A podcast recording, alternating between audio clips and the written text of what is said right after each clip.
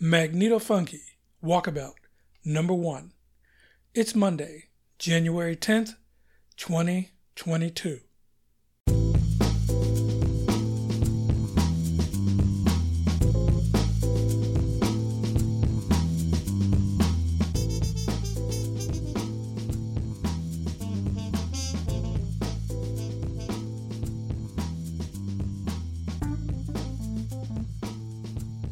Yeah, Larry here.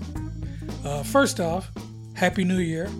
And if you made the jump from the previous podzine, hey, welcome to the new set. Before getting into it, let's have some sound.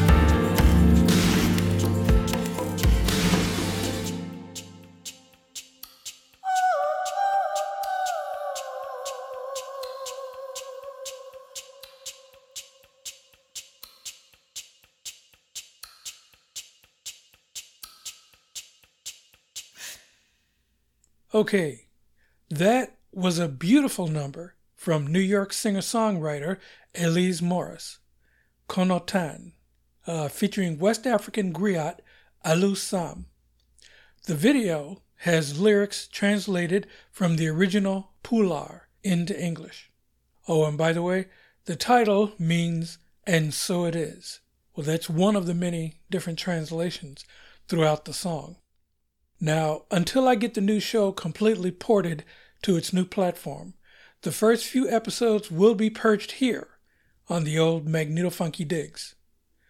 So, this is still a laid-back and often explicit, you bet your ass, underground international personal journal of extremely eclectic music and progressive politics, with a focus on mobile energy independence and creative West Coast wanderlust.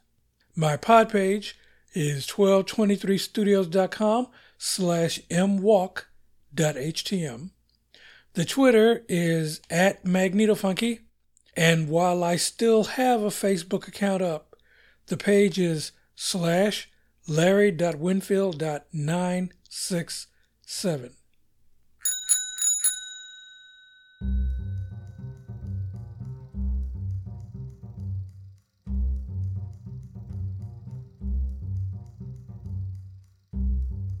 Okay, this segment is the itinerary. In general, it covers stuff before you mount up and ride. Uh, you know, trip prep, sights to stop along the way, et cetera. Uh, right now, though, I'm still in the middle of the pre-launch phase with many steps of prep ahead of me. The first big step of the new year, though, was getting the bike insurance squared away. And right here is a good place to go meta and relate my history as a cyclist. Now, I've been riding a bike since I was a sophomore in high school, Pine Bluff, Arkansas, home of the Zebras. It was a Raleigh three-speed, all steel, rode like a tank, but I went everywhere on that horse and learned how to keep it going till it was too costly to fix. Uh, my first go-round at college in the mid-seventies, I had a no-name ten-speed bike built out of spare parts that I ran into the ground in a couple of years. Then I went insane, dropped out of college, and spent a while in Texas, then spent the summer of seventy-seven hitchhiking up and down the coast of California. Uh, after I regained my senses, I went back to Chicago, where most of my family was. Lived there from the very late seventy-eight to two thousand two. Now, for a long time, I rode the L. Then I bought a beater car for about three hundred bucks in the mid-eighties. But I lived on the west side at the time, and the local hoodlums kept breaking the hood locks and stealing my battery. So eventually, I gave that up. Uh, around the late eighties, I got a halfway decent inside job and went through two or three department store mountain bikes for commuting that were only good for a few years each till they were trashed.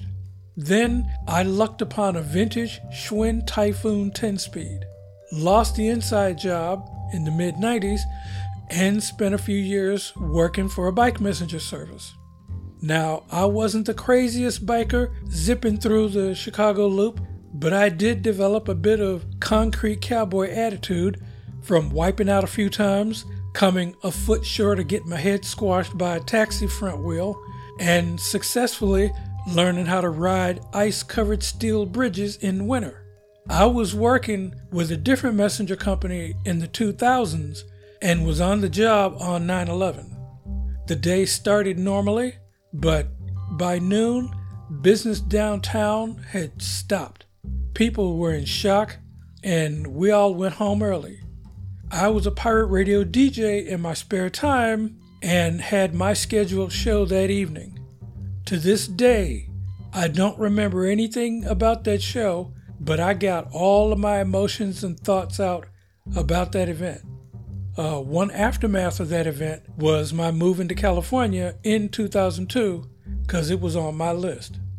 It took eighteen months to get settled in L A. Then I went and got another department store bike from Kmart that after a while got stolen. Then another not vintage Schwinn that also got stolen. Then a thrift store bike that also got stolen. Well, by then it was twenty twelve. I was laid off a job I'd had for eight years And from then I moved up to San Francisco. It only took a year to get settled here. And through the San Francisco Bike Coalition, I got my rebuilt vintage Diamondback uh, about five years ago. Now, it's in damn good shape, also built like a tank, and it's ready to roll.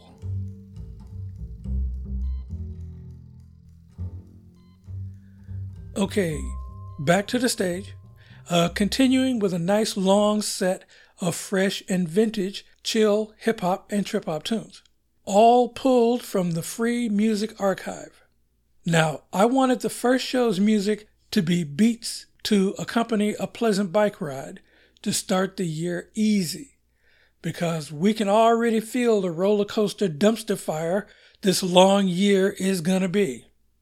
Okay, we begin with Right, a bit of alternative hip-hop by The Insider, aka Jonah Dempsey, out of Seattle, Washington, from the album All's Fair in Love of Wax, uploaded uh, November twenty ten. Next, it's Sorry by Comfort Fit, a cat I couldn't quite geolocate, whose influences range from early Detroit techno and minimal electronica to jazz, broken beat, and hip-hop. The cut is from his two thousand five Tokyo Dawn Records release, Forget and Remember. After that, it's As Colorful as Ever, a chill-out piece by Broke for Free, aka Tom Casino, or is that Casino, uh, from Oakland. This is from his twenty twelve release, Layers, and his latest is Yekums, uh, dropped last June. Next up is Hotel Rodeo featuring D Spliff by Anatech, a trip-hop producer from New Jersey whose SoundCloud page has him in New York. Uh, the piece is from his twenty thirteen album, Lily, dedicated to his then five-month-old daughter. Nice. And we close out the set with Traffic, a hip-hop soundtrack by Kai Engel, aka Anton Stanislavovich Fedchenkov, from Moscow, a composer known for many works in cinema, advertising, and video games. Uh, this is the title cut from his album uploaded to the archive, uh, August fifteenth, twenty eighteen.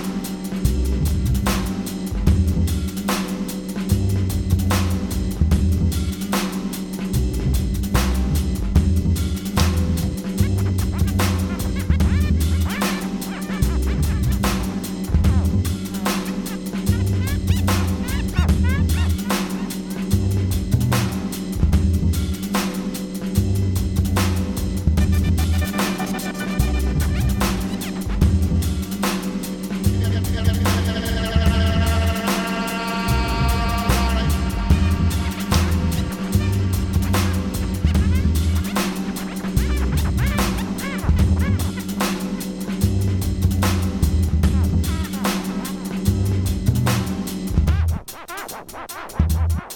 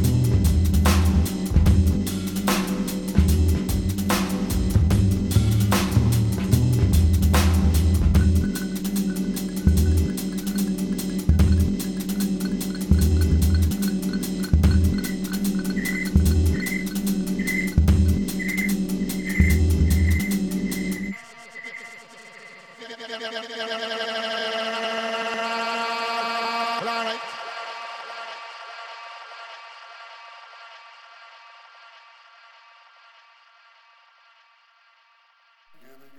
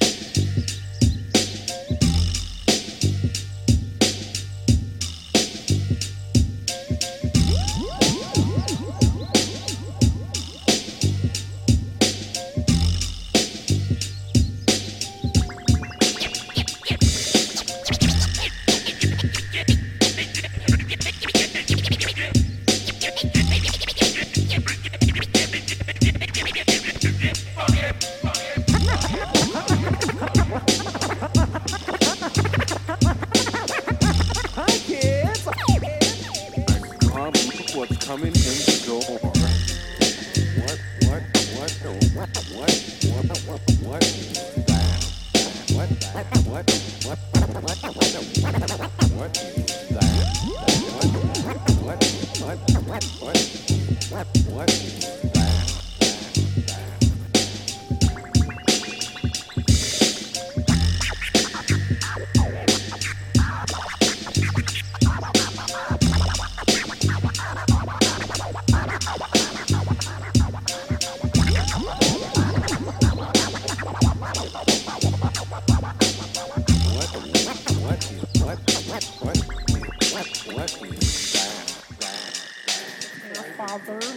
back to the hotel. Oh, come on, let's have a little fun for a change. Change, change, change, change, change, change, change, change.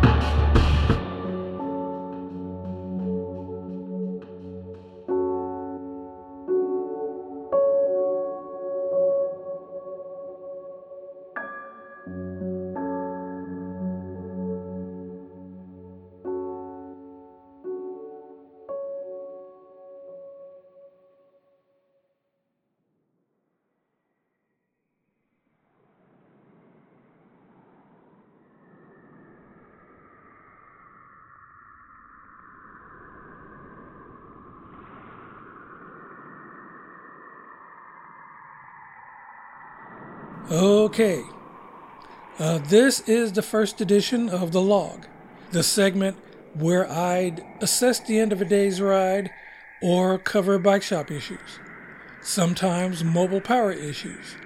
Now in this case, it's a bit of mobile power cargo trailer business, as in securing the batteries from the elements while traveling and from thieving fingers when I'm parked.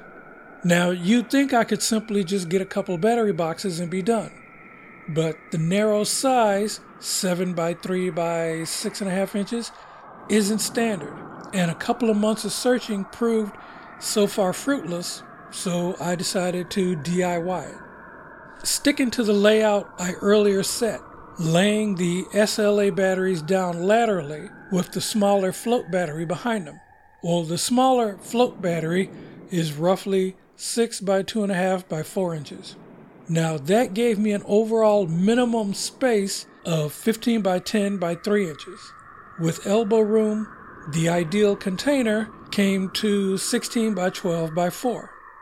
After a lot of searching through plastic storage, shipping, and food service tubs and trays, I finally found something not clear in the exact size. A school supply company arts and crafts storage tray with models in clear, tan, and black, uh, the one I picked, which cost thirty bucks. Now, I ordered it on the fifth from the manufacturer, and they must be making it from scratch because it still hasn't been shipped yet, and it could take from two to four weeks for it to arrive from Wisconsin. Uh, meanwhile, I can imagine the end design. Uh, first off, the storage tray will be inverted to make a cover. I have another regular tray, uh, the same size, to serve as a base. To secure the battery tie downs, which were going to be screwed into the bottom shelf, I'm going to add one by two fairing strips super glued under the bottom tray. A few drilled holes and zip ties around the perimeter can lock the trays into a unit when assembled. Uh, for ventilation, a few holes drilled in the center of both trays. For battery terminal mounts, I'm going with Anderson power pole connectors and ten gauge battery cables, which is overkill thickness for my system. Now, the unit as a whole must be locked down on the front half of the bottom cargo shelf, but also removable. A couple D-ring mounts underneath the shelf, uh, four feet of steel cable, and a master lock should secure the plastic unit from being removed from the sides, and the threaded rods being fifteen inches apart prevents removal from the front. Keeping the trailer's side panels up kind of hides the locking cable. And with the car alarm on the trailer, that should help slow down that ten to fifteen minute thief. Now, the biggest issue with the whole security deal is the sad fact that sometimes a car alarm going off with knuckleheads perpetrating in broad daylight doesn't elicit any concerned attention from bystanders. But hopefully, this is only in a big city, not a small town, unless it's a sundown town and said knucklehead is a fine upstanding member with a bug up his ass. Speaking of which, is there presently a list of California sundown towns to avoid? Yeah, I better go check Wikipedia.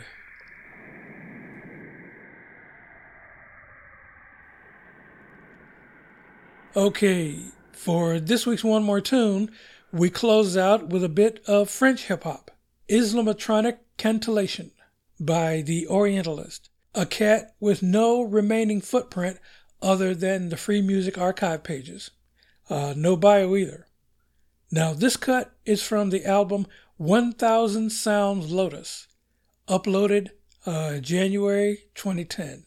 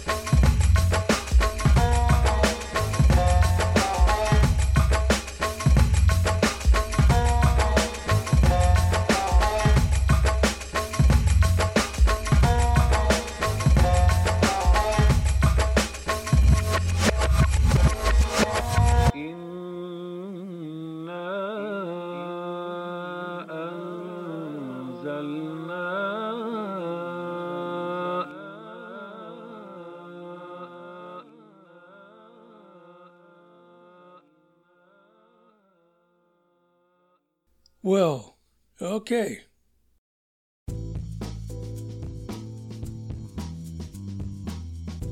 Hey, this show is a twelve twenty-three Studios joint. I'm not yet on any of the podcast platforms with this show feed, so stay tuned. Uh, show notes are on the pod page. Send email to mfunkyzine at gmail dot com.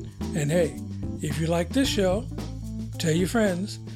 And as the COVID pandemic is kept going for political shits and giggles, and the latest rumor is a Delta Cron mutation cropping up in Cyprus, something to consider for the pro-chaos redheads who keep trying to shame and mock those who get vaxxed and still catch a dose of COVID. Now, this is paraphrasing from George Takei's recent tweet. Getting COVID after being vaxxed and boosted is like getting hit by a car while riding in another car. You do get a little banged up, but you don't go to the emergency room. But if you're completely unvaxxed, it's like playing in traffic, naked. So when you do get hit, you definitely end up in the I C U, blaming everybody else and threatening the doctors and nurses for your condition, taking up bed space from people in more serious condition than your willful ass. There is a lot more to spew on this topic, but because the next wave is only a matter of time, we can get to it later, for damn sure. Show themes, Acid Trumpet, and Backed Vibes by New York musician and composer Kevin MacLeod. Bike Bell Number three by C D R K, found at freesound dot org. The next episode we'll try for January seventeenth. Yeah, see if I can get back to a weekly schedule. I'm Larry, still trying hard to stay chill and COVID-free at my garret in the Mission. Still in San Francisco.